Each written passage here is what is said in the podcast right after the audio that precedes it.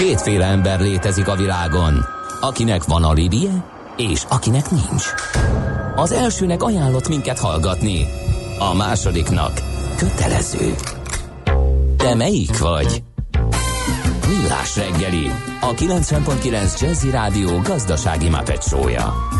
Ez nem animi, ez tény.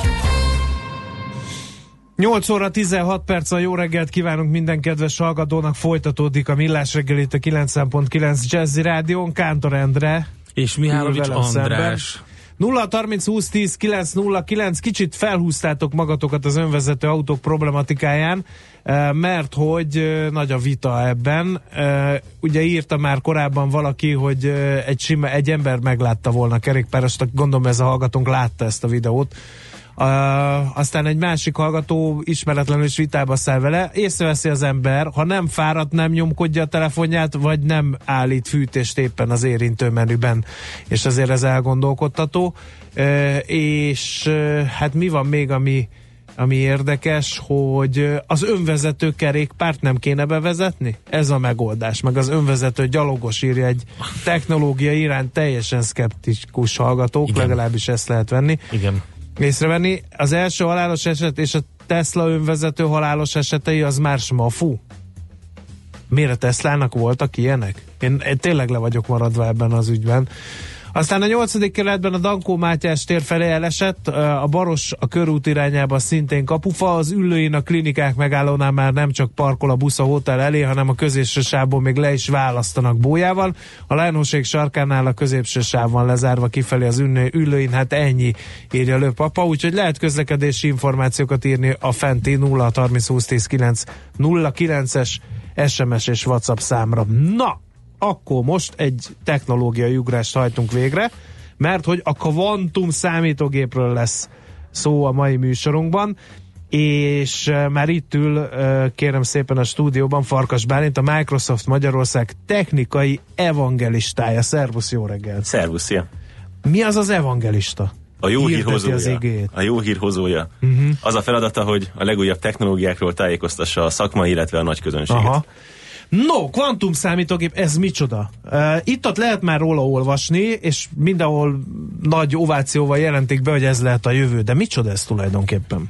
A kvantum számítógép az olyan lesz a hagyományos számítógépekhez képest, mint amilyen a hagyományos számítógép volt mondjuk az Abakuszhoz képest. Uh-huh. Egy, egy óriási ugrás számítási kapacitásban és képességekben. Uh-huh. Uh, hát a működési elve azt nem tudom, ez egy teljesen új technológia, mert ugye lehet olvasni olyan híreket, hogy a a szilícium alapú, a szilícium alapú technológia az lassan a teljesítő képessége határához ér. Ez egyáltalán igaz-e, hogy látod, és ezt váltaná ki egy teljesen más technológia? Igaz lehet ez a szilícium határáról szóló rémhír, mert ugye egy sima processzor úgy működik, hogy nagyon kicsi pályák vannak benne, uh-huh. ahol a az elektronok közlekednek és a számításainkat végzik, és ezeket csökkentik folyamatosan, hogy egyre több képességet tudjanak rázsúfolni arra a kis lapkára, ami ugye a processzor. De hát ez egy véges valami. Bizony, bizonyos szinten túl nem lehet préselni uh-huh. már ezeket. Hát, hogyha egy, elérjük egy atomnak a szintjét, annál kisebbet már nem tudunk csinálni. A kvantum számítógép az nem ezen az elven fog működni, ez teljesen más, hogy végzi el a számításait. Az a kvantum mechanika nevű igen bonyolult fizikára támaszkodik, ami nem az, ami a sima számítógépeinket hajtja. Uh-huh. Igen, ezt nem fogod megérteni, de ajánlom, hogy a Schrödinger macskája elvel ismerkedj, és akkor majd meg, meg, meg tudod, hogy hogy van az, hogy két um, létezés van egyszerre, vagy két, vagy több változat van egyszerre. Én is vagyok, De abban a pillanatban, hogy ránézel, már csak egy van. Tehát ezzel gyakorlatilag el is magyaráztam, hogy hogy működik a kvantum számítógép. Inkább arról beszélünk. Árjuk kvantum mechanikus? Hogy, de én végignéztem a Bálint ja, előadását, értem. és megértettem, hogy mi történik a fehér golyókkal, meg a fekete golyókkal, amikor átmennek a hákapun. A lényeg az, hogy, hogy szerintem arról beszéljünk, hogy hogy amikor bejelentik azt, hogy most már, már létrehoztak bizonyos számítási kapacitású kvantum számítógépeket, ez igaz, nem igaz, egyáltalán mi történik itt? A kvantum számítógépnek a jóságát, mire képes, azt abban mérik, hogy hány kubit van benne. És a határ, amit el kell érnünk, az az 50-60 kubit, mert hogyha egy, számító, egy kvantum számítógépben ennyi kubit van, akkor már lényegesen jobb, mint egy sima számítógép. Nagyon érdekes, mert mondjuk egy 30 kubites kvantum számítógépet egy sima, akár egy laptopon is lehet szimulálni, nem kell hozzá különösebben nagy erőforrás, ezért aztán az nem jelent előrépést. Viszont, hogyha elérjük ezt az 50-60 kubites határt, akkor hirtelen akkora számítási kapacitás kerül a kezünk ügyébe, ami bármilyen mostani szuper számítógépet megver. Ezért aztán ezekben a hírekben, amik a kvantumgépekről szólnak, ezt kell nézni, hogy hány kubit van benne. Uh-huh. Több gyártó is dolgozik most ezen. Ugye az egyik nagy konkurensünk nemrégiben jelentette be, hogy 72 kubites gépet épített, de még nem tudja, hogy működik-e. Mi nem mondjuk azt, hogy nekünk hány kubites gépünk van. Ja, mert hogy a Microsoft is dolgozik egy kvantum számítógépen értelemszerűen. Természetesen uh-huh. ezért ülök én most uh-huh. itt, mhm. igen. Tehát, hogy több, több, több cég is foglalkozik most ezzel a területtel, még senki nem jelentette be az áttörést, de már vannak ígéretes jelek és ezt a Covid számot kell figyelni. Nekem az a, az -e a gondolatom mindig, amikor ezt hallgatom, hogy miért beszélünk szuper számítógépek építéséről, amikor gyakorlatilag össze tudjuk kapcsolni az összes számítási kapacitást a világon az internet és a felhő segítségével, és nyilván ezt meg is teszik akkor, amikor különböző adatbányászat van, vagy amikor DDoS támadások vannak, meg ilyesmi. Tehát amikor, amikor ezt meg tudjuk tenni, akkor még így is kisebb ez a kapacitás, mint amit ellétre tudnánk hozni egy 50 kubitos kvantum számítógéppel? Ezt úgy képzeld el, most mondok egy jó nagy számot, hogy mondjuk egy 1000 kubites számítógép az 10 a 300 szadikon szor gyorsabb, mint a mostani legjobb szuper számítógép, amit építeni tudunk. Vagyis 10 és utána 300 nulla, ennyi szer gyorsabb. gyorsabb, ha megépül, mint Aha. a mostani legjobb szuperszámítógép. Ez, ez, ez egészen más kategória. Tehát nem, nem, a, nem egy következő generáció a meglévő számítógépekből, hanem valami teljesen más. Uh-huh. Miért dolgoznak ezen a kutatók, ezen a kvantum számítógépen? Mi a cél? A szilícium technológiának a vége ösztönzi, vagy egész egyszerűen ez egy akkora technológiai ugrást jelentene, ami, ami tehát nem lehet kihagyni egyszerűen? Olyan problémákat tudunk majd ezzel megoldani, amire szilícium alapú gépekkel reményünk sincsen. Mondok egy példát, a élelmiszer termelésben például komoly gát az jelenleg, hogy amikor a növények fotoszintetizálnak, akkor ebben részt, vesz egy enzim, aminek Rubisco a neve, és ez egy igen lassan működő molekula, nem túlságosan hatékony. És ezért aztán ugye fix területen ugye a növények azok nem tudnak túlságosan gyorsan nőni, és hogyha valaki nézi mondjuk az ENSZ-nek a népesség kutatásait, akkor azt jelzik előre, hogy 2050-re, vagyis 30 év múlva az emberiség lélekszáma 10 milliárdra fog nőni a mostani 7 és 7,6 milliárdról. És ekközben ugye szerencsére 100 milliók emelkednek ki a szegénységből, akik mondjuk elkezdenek növények helyett húst is enni, amit ugye még nehezebb megtermelni. Ez azt jelenti, hogy 30 év múlva nagyjából a dupla kell növelnünk az élelmiszer termelésünket, úgy, hogy már most is nagyjából minden talplatnyi föld, amit lehet, azt már bevetettünk és a kvantum számítógéptől azt reméljük, hogy ezt a Rubisco nevű lassan működő enzimet tudjuk továbbfejleszteni például. Tudunk olyan szimulációkat végezni, amivel egy jobb molekulát tudunk találni, és így aztán a meglévő földterületen sokkal nagyobb mennyiségű élelmet tudunk majd megtermelni. Aha, mert hogy kétszer aradt, mert egy adott időszak alatt gyorsabban beérik a termés, mint... Aha, értem. Pontosan, értem. és ez motiválja mondjuk a kvantum számítógépet, mert ez hagyományos géppel a szimuláció elvégezhető természetesen, de mondjuk egy milliárd évig tart. Uh-huh. Kvantum számítógéppel meg egy délutános program. Hú, de ez nagyon messzire vezet egy ilyen írdatlan számítási kapacitás. Hát ugye azt szokták mondani például, hogy jelen pillanatban a, a kriptográfia azért működik, mert nincs akkor a számítási kapacitás, amivel mondjuk bizonyos kódokat fel lehet törni. Hát hogyha most azt mondod, hogy 10 a 300-on ra tudnánk növelni ezt a számítási kapacitást, akkor egy kvantum számítógép, ha most van valakinek, akkor gyakorlatilag a világban nincs titok előtte, amit meg ne tudna fejteni.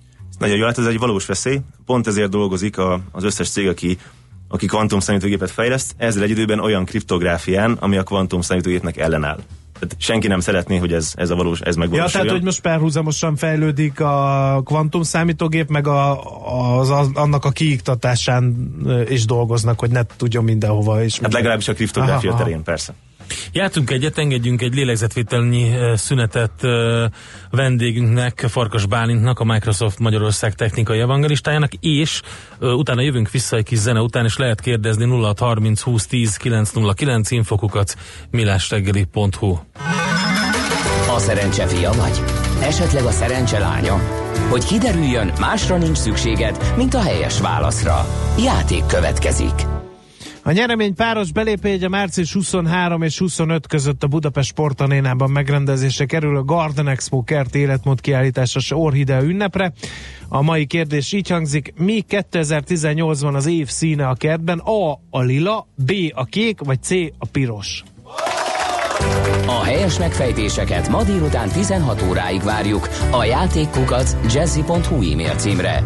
Kedvezzem ma neked a szerencse!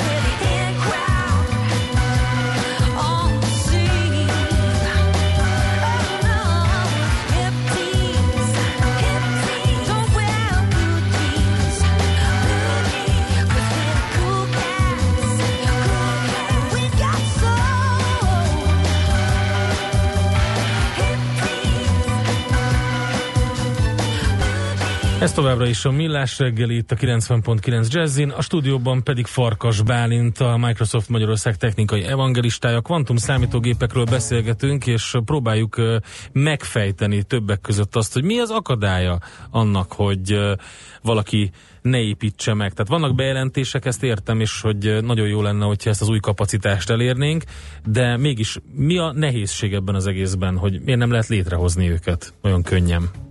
Mondok egy példát, ahhoz, hogy egy kvantum számítógép működni tudjon, elképesztően hidegre van szükség. A legkisebb hő is, ami ugye a, a hő az azt jelenti, hogy mozognak a uh-huh. rezennek az atomok, az is, az is elég arra, hogy a kvantum számítógépnek az alkatrészeit szétrázza és elveszítse az információ tartalmát. Olyan hidegre van hozzá szükség, hogy az abszolút nulla fölött egy század fok lehet csak. Ez azt jelenti, hogy mondjuk az űrben kint nincs elég hideg ahhoz, hogy ott egy kvantum számítógépet lehessen üzemeltetni. Külön hűteni kell ugye ehhez a, még akár az űrt is. De ez azt jelenti, hogy az ismert univerzumnak az egyik leghidegebb pontja, az itt van mondjuk, mondjuk Seattle-ben van mondjuk egy bunkerben, ahol a Microsoft kvantum számítógép prototípusa készül. Aha. Igen, igen. És gondolom ugyanezt teszi az összes nagy cég, aki megpróbálja ezt. Tehát egy atom mozgása az már olyan hőt indukál, ami, ami vagy okoz, ami fordítva a hő indukál az atomban akkora ja, mozgást, de legkisebb is, hogy már nem használható. Ja, értem, csak hogy azt, arról beszéltünk, hogy az űrben nincs elég hideg, tehát uh-huh. hogyha ott uh, valami történik, akkor már elég, akkor már hő van, és akkor, akkor az van, megzavarja. Igen. Aha. Uh. Mikorra várható ez a technológia? Ez bármelyik pillanatban bejelenteti bárki, hiszen többen uh, dolgoznak, mint említetted ennek a technológiának a kifejlesztésen. Uh, egyszer csak breaking news lesz, hogy megvan a kvantum számítógép? Ez közel van, vagy évekre, vagy ezt senki nem tudja? Megjósolhatatlan. Prototípusok már vannak. Uh-huh. Tehát már van, van működő kvantum számítógép a világban több is. Tehát lehetséges a dolog. Azt Persze, nem tudjuk, az hogy amerikai elég... hadseregnél, meg az oroszoknál nyilván. Erről fogalmunk nincs. Tehát van, van már működő prototípus, azt várjuk, hogy elég nagy legyen ahhoz, hogy értelmes számításokra lehessen használni. Lehet, lehet idén, uh-huh. lehet 20 év múlva, reméljük, hogy minél hamarabb. Uh-huh. E, és e, hogy fog elterjedni való, valószínűleg ez a technológia? Tehát nyilván először csak, e, csak egy-egy példány marad, ez, ez, ez sorozatgyártásra kerül, vagy ezen dolgoztok, hogy hogy ezt hogy lehet sorozatgyártásra uh, alkalmazni? Ez elsősorban nem a végfelhasználók számára lesz hasznos, hanem sokkal uh-huh. inkább kutatók számára.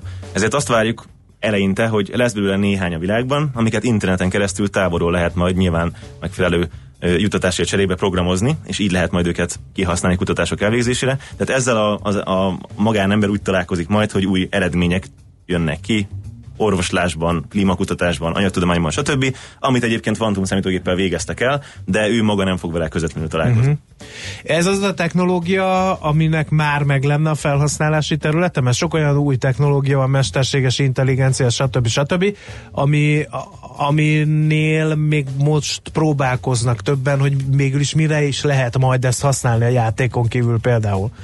Ezt a kutatás szinte minden olyan területén remekül lehet majd használni, ahol sok lehetőséget kell kipróbálni egyszerre. Például, a, amit mondtam, kémiai példa erre a növénytermelésre. Ugye arról van szó, hogy szeretnénk egy olyan molekulát találni, ami bizonyos tulajdonságokkal rendelkezik. És ezért aztán nagyon sok molekulát egymás mellé teszünk, és szépen leszimuláljuk, hogy ez az -e a verzió, ami nekünk kell ahol ilyen problémák vannak, sok lehetőségük közül kell kiválasztani azt az egyet, ami jó, ott mindenhol hasznos lesz a kvantum számítógép. És akkor mondtam az előbb pár példát, ugye élelmiszertermelés, klímakutatásban ugye a széndiokszid megkötése, anyagtudományban. Ho, jobb... ho, ho, álljunk meg, széndiokszid megkötése, ez, ez, ez hogy megy? Szeretnénk egy olyan katalizátort, ami képes arra, hogy a légkörbe kiszabadul túlságosan sok széndiokszidot lekösse, lehetőleg mhm. energiahatékonyan. Ezzel mondjuk lehetségessé válna az, hogy a klímaváltozásnak a hatásait visszafordítsuk, mert gyakorlatilag ki tudnánk vele pucolni, ki tudnánk vele szívni azt a kipöfékelt szénmennyiséget, ami már ugye ott van. Uh-huh. Gondolom a felhasználási területek azok számtalanok, és fel lehet azt fel lehet ne használni az egészet arra, a, a közösséget arra, hogy találjanak új területeket. Említetted, hogy lehet emulálni ilyen kvantum számítógépeknek a működését, illetve mint hogy azzal dolgoznánk. Ezt nem egészen értem pontosan, hogy egy normál számítógépen hogy lehet valamit em, hogy szimulálni, vagy emulálni, ami, ami, ami nem úgy működik, de mindegy. A lényeg az, hogy van erre egy oldal, nem? Ahol ezt ki lehet próbálni. Igen, igen, igen. Van. A, ez azért létesült ez az oldal, mert ugye az, hogy egy kvantum számítógépet hogyan kell programozni, ez egy bonyolult uh, dolog, és idejekorán el kell képeznie magát, el kell kezdenie képeznie magát egy olyan fejlesztőnek, aki azt szeretné, hogy az agya ráálljon erre a területre. Az emulátorok azért vannak, hogy ha valaki elkezd ezzel foglalkozni, akkor a tudását ki tudja próbálni egy, egy olyan gépen, ami ugyan kisebb, de úgy viselkedik majd, mint az igazi. Uh-huh. És erre, erre vannak ö, eszközök, honlapok. A Microsoftnak is van egy ilyen honlapja, ez a microsoft.com per quantum címen érhető el. Uh-huh. Ott a programozást tudom megpróbálni, te meg is tanulni esetleg, hogy hogyan tudok egy ilyet programozni? Megvan az elméleti háttere, igen, illetve vannak konkrét programozási eszközök, meg nyelvek, amikkel ki is lehet próbálni az emulátornak a használatát. És hogyha...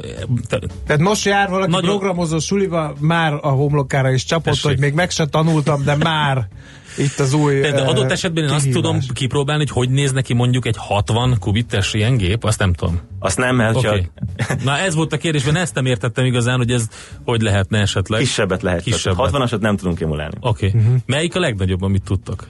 40-et, és ahhoz is már egy felhőszolgáltatás kell, Aha. hogy az előbb mondtad, sok gépet össze kell hozzá kötni, uh, ahhoz 16 ezer gigabyte RAM szükséges. Egy átlagos, egy átlagos laptopban ilyen 4 és 8 gigabyte van. Igen. Igen. Hát ilyenkben együtt, kettőnkben együtt van 16, úgyhogy uh, még ezer szerese kellene ennek a kapacitásnak, ami itt van. És akkor meg tudnánk próbálni, András. Elférne te mire, ezer laptop. Te mire használnád? Mondd el, légy Igen.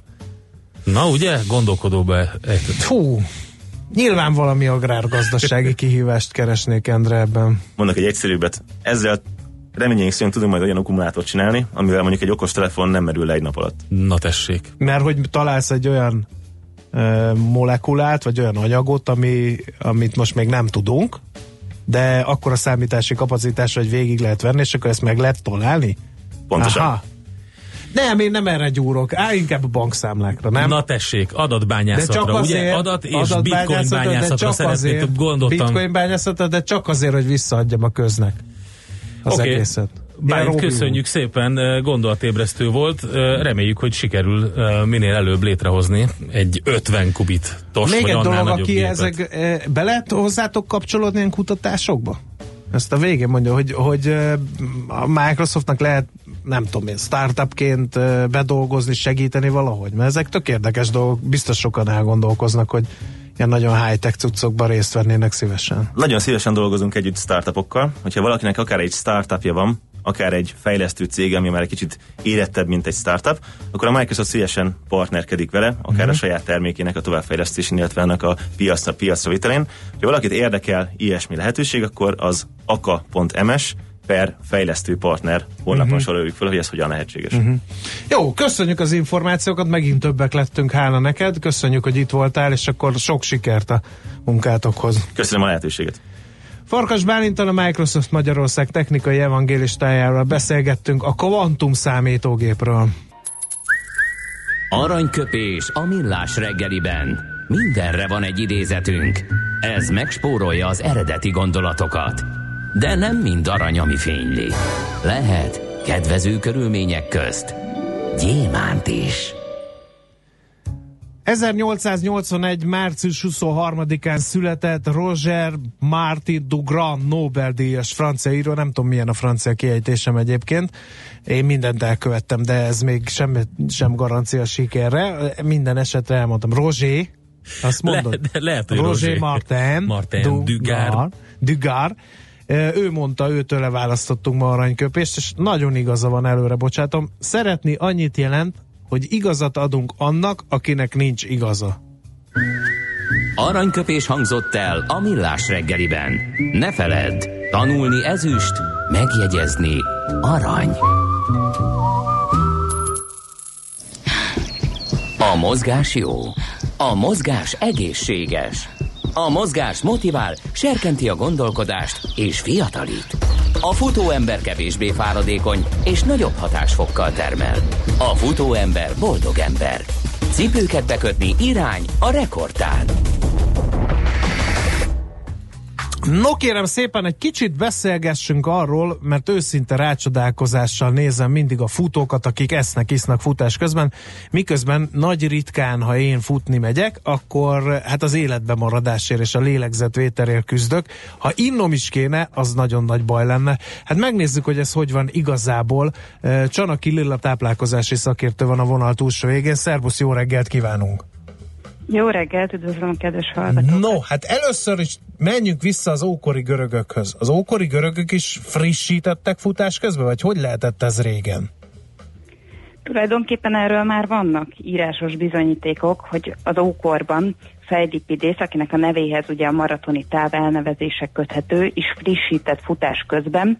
Ő aszalt fügéte vett az akár száz mérföldet meghaladó távok lefutás közben. Egyébként az aszalt füge az olyan szempontból jó választás, hogy magas a szénhidrát tartalma, viszont elég magas a rost tartalma is, úgyhogy elképez, elképzelhető, hogy gyomor problémái adottak így a futás során, uh-huh. de mhm. nem biztos, hogy nagyobb mennyiségben ezt javasolnám most. Uh-huh. Azt hittem, hogy ez ilyen beugrató kérdés lesz, hogy a régiek úgyse frissített ismertek, de most meglepődtem, és megint tanultam valamit. Egyébként miért van erre szükség? Meg egyáltalán milyen távon van erre szükség, hogy valaki frissítsen? Meg tulajdonképpen mit jelent a frissítés? Az folyadékbevitelt is jelent csupán, vagy, vagy szilárd táplálékot is, mert ugye a függe kapcsán elgondolkodtam azon, hogy, hogy esetleg nem, a frissítés nem csak azt jelenti, hogy iszom valamit. Bizony a frissítés tulajdonképpen egy elég tág fogalom. Azon múlik, hogy mit akar egész pontosan, hogy mekkora távot futunk, mekkora ennek az időtartalma, mi az egyéni döntésünk, tehát hogy mondjuk folyadékformában akarunk bevinni energiát, vagy akár szilárd formában, illetve hogy milyen magas az edzés intenzitás. Tehát mondjuk, ha valaki nagyon intenzíven fut egy versenyen, akkor azért általában jobban esik a folyadék, de hogyha egy hosszabb ultratávon, akár nem tudom, 10-12 órát is fut valaki, akkor azért a szilárd tápláléknak is lehet létjogosultsága. Tehát ez nagyon egyéni lehet, hogy kinek mi válik be, milyen a frissítési stratégiája, úgymond, de ezt akarja a szilárd és a folyadékhalmaz állapotú dolgokat egyaránt. Frissítési stratégia, ezzel meglepődtem, de előtte még egy dolgot tegyünk tisztában. Mi van, ha valaki ezeket nem csinálja? ez elég komoly egészségügyi problémákhoz is vezethet, tehát most ha nagyon szélsőséges akarok lenni, akkor akár halálhoz is vezethet, hogyha valaki nem megfelelően frissít. Nyilvánvalóan ez, ez nagyon ritka, de mindenképp a teljesítmény romlásához vezet. Rövidebb távoknál elég, hogyha valaki mondjuk vizet fogyaszt, de hogyha olyan 60-90 percet meghaladja a futóedzés, akkor érdemes már a szénhidrátot és az elektrolitokat is pótolni. Uh-huh. Mivel követjük a legnagyobb hibát? Az átlagfutó azzal követi el a legnagyobb hibát, hogyha limitálja azt, hogy ő mennyi szénhidrátot és folyadékot visz be, illetve ezt nem gyakorolja be. A szélsőséges eseteknél, tehát a halálnál például arra gondoltam, hogyha valaki csak vizet fogyaszt, uh-huh. nem pótolja az elektrolitokat, akkor felborulhat a szervezet szervezet folyadék háztartásának az egyensúlya, és akkor ez akár eszméletvesztéshez is vezethet, de szerencsére ez nagyon ritka. Viszont, hogyha valaki ultratávokban gondolkodik, akkor már erre is gondolnia kell. Uh-huh.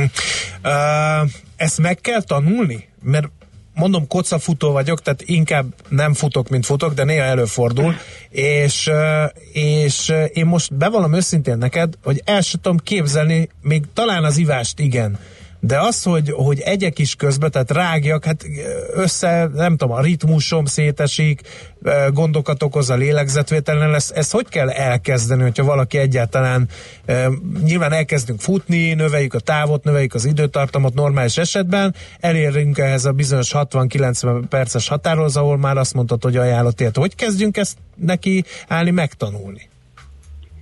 Szép fokozatosan érdemes ehhez hozzászoktatni az emésztőrendszer, de az a jó hír, hogy az emésztőrendszer az remekül tud alkalmazkodni ehhez, tehát hogyha eleinte mondjuk egy-egy deci sportital tudunk még csak elfogyasztani egy fél órás, órás futás alatt, akkor ez elképzelhető, hogy később bőven növelhető nem kell feltétlenül szilárd dolgokat enni, tehát remekül el lehet lenni folyékony halmaz állapotú sportitalokkal, vagy zselével és vízzel, sőt ezek bizonyos szempontból előnyösek is, hiszen a folyadékhalmaz állapot miatt gyorsabban tud belőlük felszívódni a szénhidrát. Tehát nem feltétlenül kell rákcsálni futás közben, Hogyha valaki azt bírja, és begyakorolta már edzéskörülmények közt, akkor természetesen versenyen is működhet. Általában ugye a frissítőpontnál megállnak az emberek, vagy mindenképp lassítanak. Tehát az azért kicsit segíti azt, hogy a rágás az ne legyen annyira kényelmetlen. Uh-huh. Oké, okay, hát mindenképpen érdemes akkor ezeket figyelembe venni, és elgondolni azt, hogy mivel frissítsük magunkat, mit pótoljunk. Lila, nagyon szépen köszönjük neked a tippeket, úgyis most kezd mindenki neki a nagy téli hideg után a hosszabb távoknak, úgyhogy erre is oda kell figyelni. Köszönjük szépen! Én is köszönöm, és jó futásokat mindenkinek! Csanaki Lillával beszélgettünk, táplálkozási szakértővel, arról, hogy hogyan frissítsük, pótoljuk a különböző tápanyagokat futás közben. A Millás reggeli futás rovata hangzott el. Ne feledd, a futás nem szégyen, de hasznos. Uka chaka, uka, uka, uka chaka, uka, uka, uka chaka, uka, uka, uka chaka, uka, uka, I can't stop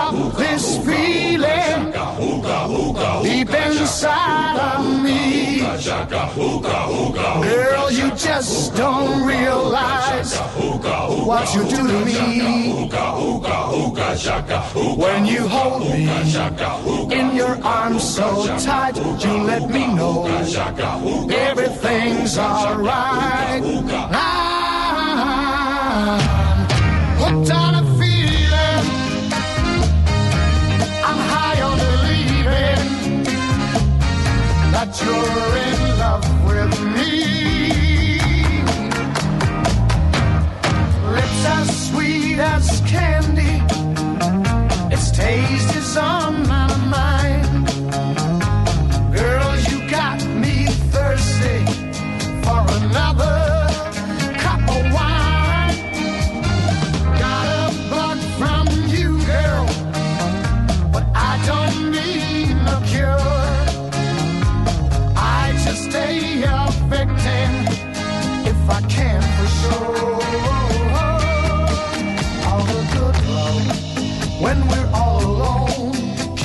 out, girl. Yeah, you turned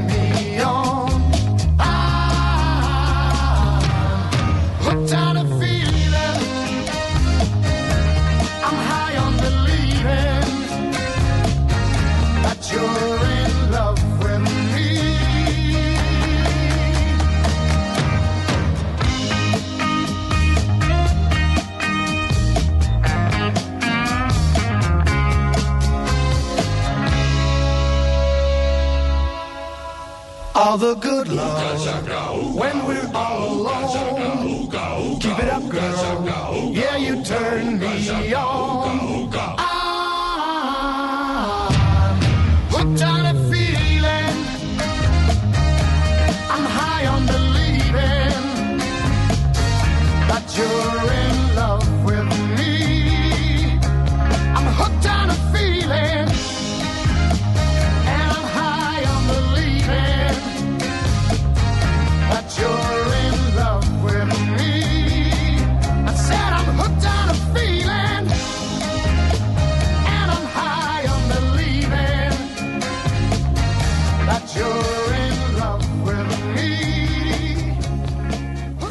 Lehet úgy megoldani egy problémát, hogy az ember karosszékben üldögélve olvas róla az újságban.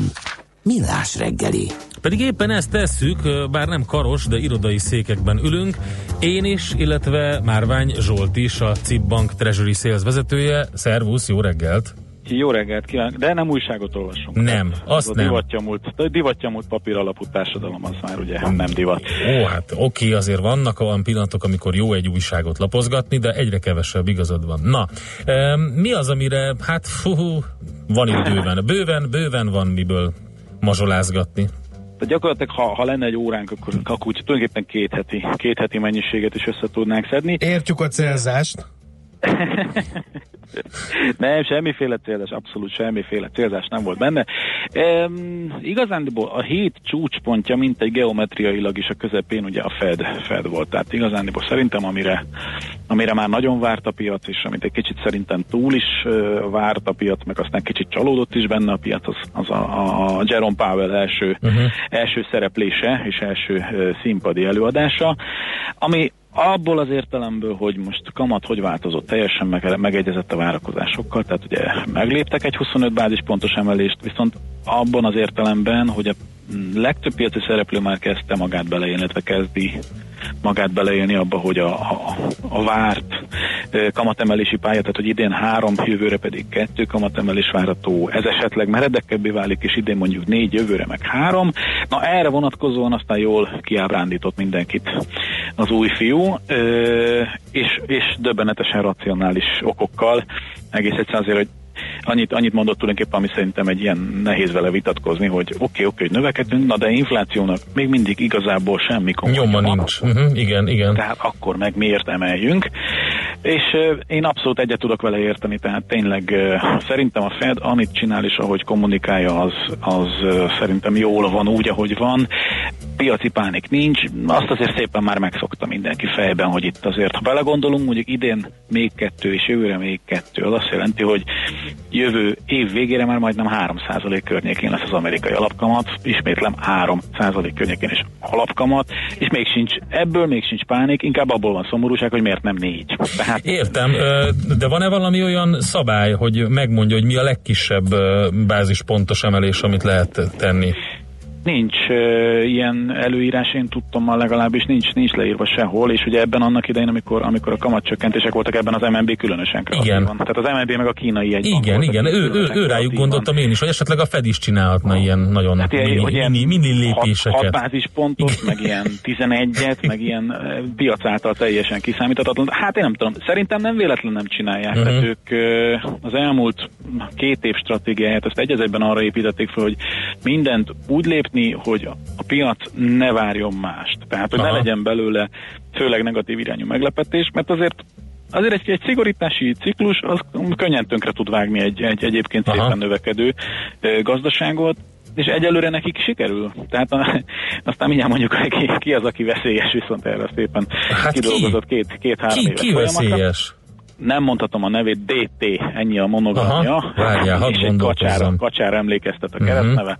És szőke haja van? Hát festett szőke. Festett szőke haja van. e, férfi az illető? Abszolút. A legférfiasabb uh-huh. férfi a világon szerintem. És e, nem fél jól megmondani a dolgokat, illetve nem fél jól megtwitterezni a dolgokat. Értem. Ugye, pont Gyanakszom. Leg, legfrissebb döntése pedig ez a remek kis importvámos történet. Aha. Egyelőre, ami, ami azt gondolom, hogy a legnagyobb kockázat, mind az amerikai gazdaság, mind nem mondom, hogy a világgazdaság, de inkább a, a, a világban uralkodó hangulatra. De tisztában van Donald Trump azzal, hogy milyen külkereskedelmi uh, helyzet van az Egyesült Államok és mondjuk Kína között?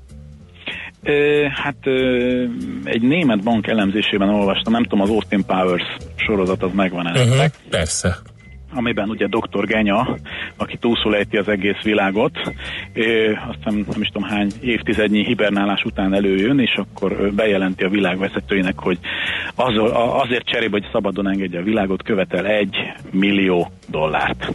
És akkor böködik a vállát, hogy hát ugye, izé, tehát, hogy ez az egy millió dollár, az már semmit nem ér. Na most ugye az első körben Trump is azt követelte Kínától, hogy mintegy egy milliárd dollárra csökkentse a, az Amerikával szembeni külker mínuszát ami azért vicces, mert nagyjából ez az összeg egyébként 300 millió dollár, vagy 300 milliárd dollár, most ebből egy milliárd ide vagy oda, az kerekítési hiba. De a lényeg, hogy Kína az egyike annak a, annak a néhány országnak, akikre a frissen kivetett importvám, ugye, ami az acél is alumínium termékekre vonatkozik, elszenvedői. Végül az Unió átmenetileg úgy tűnik kikerült belőle, ami, ami nekünk, illetve Németországnak kiemelten fontos.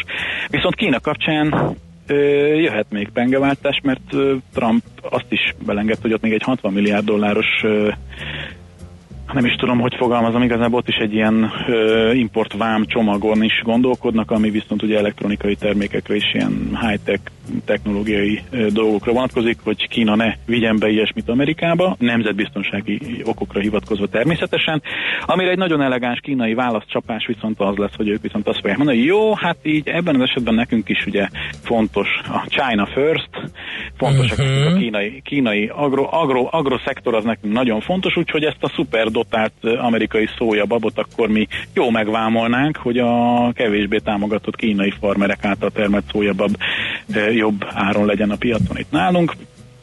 Ami viszont egy kellemetlen húzás lenne, mert a mezőgazdasági szektor volt az egyik, ami Trumpot ugye nagyon támogatta a, a megválasztásában, és mondjuk ők kapnának egy ilyen gyomrost, az az nem tenne jót szerintem az elnök politikai bázisának sem.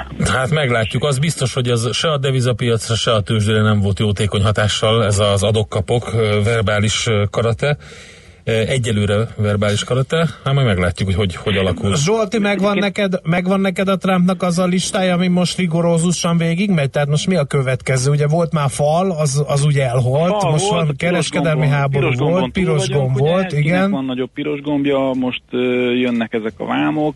Hát igazán adócsomag szintén megvolt, tulajdonképpen nem tudom, itt szerintem most, most jön a gyakorlatilag gyerekkel pont most nézzük végig a Star Wars szagát, vagy az összes részt, egy Palpatin és Trump között véltünk felfedezni némi hasonlóságot, tehát most jön az, hogy a Jedi kiírtása és a szenátus beolvasztása, vagy nem tudom még, hogy mi a, mi a következő, hogy a galaktikus birodalom létrejöjjön.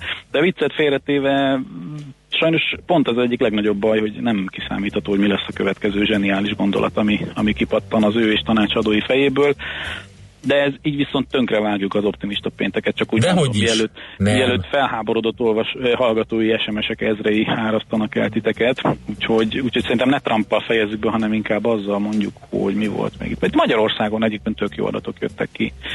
Tehát uh, így a végére én ide bígyezteném azért, hogy Melyik? Bár, bár Európában ugye csökkenő trend még nincs, de egy kis visszaesés van a bizalmindexekben, de így az elmúlt másfél hétben így a magyar adatok azok viszont szépen muzsikáltak, tehát mind a bér adatok, mind a erre szerintem szorosan épülő kiskereskedelmi forgalmi adatok ilyen csúcsokat döngetnek, ipari termelés is jó volt, építőipar is jó volt, tehát alapvetően szerintem, hogy ha, ha magyar makróban pancsolunk, akkor az nagyon kellemes, kellemesen langyos, langyos víz. Úgyhogy abban szerintem érdemes így, így ellazulni, és akkor így szerintem ezzel így nagyon pozitívan tudjuk nyitni a hétvégét, és akkor egy picit most felejtsük el, hogy közben kitör a világban a kereskedelmi világháború. Mert okay, egyébként szerintem túlihegjük. Kicsit, kicsit túlihegi szerintem a sajtó ezt az egészet, de ez személyes vélemény. Nagyon szépen köszönjük, jó hétvégét neked, egy órával kevesebb lesz, de nem baj, megpróbáljuk kialudni magunkat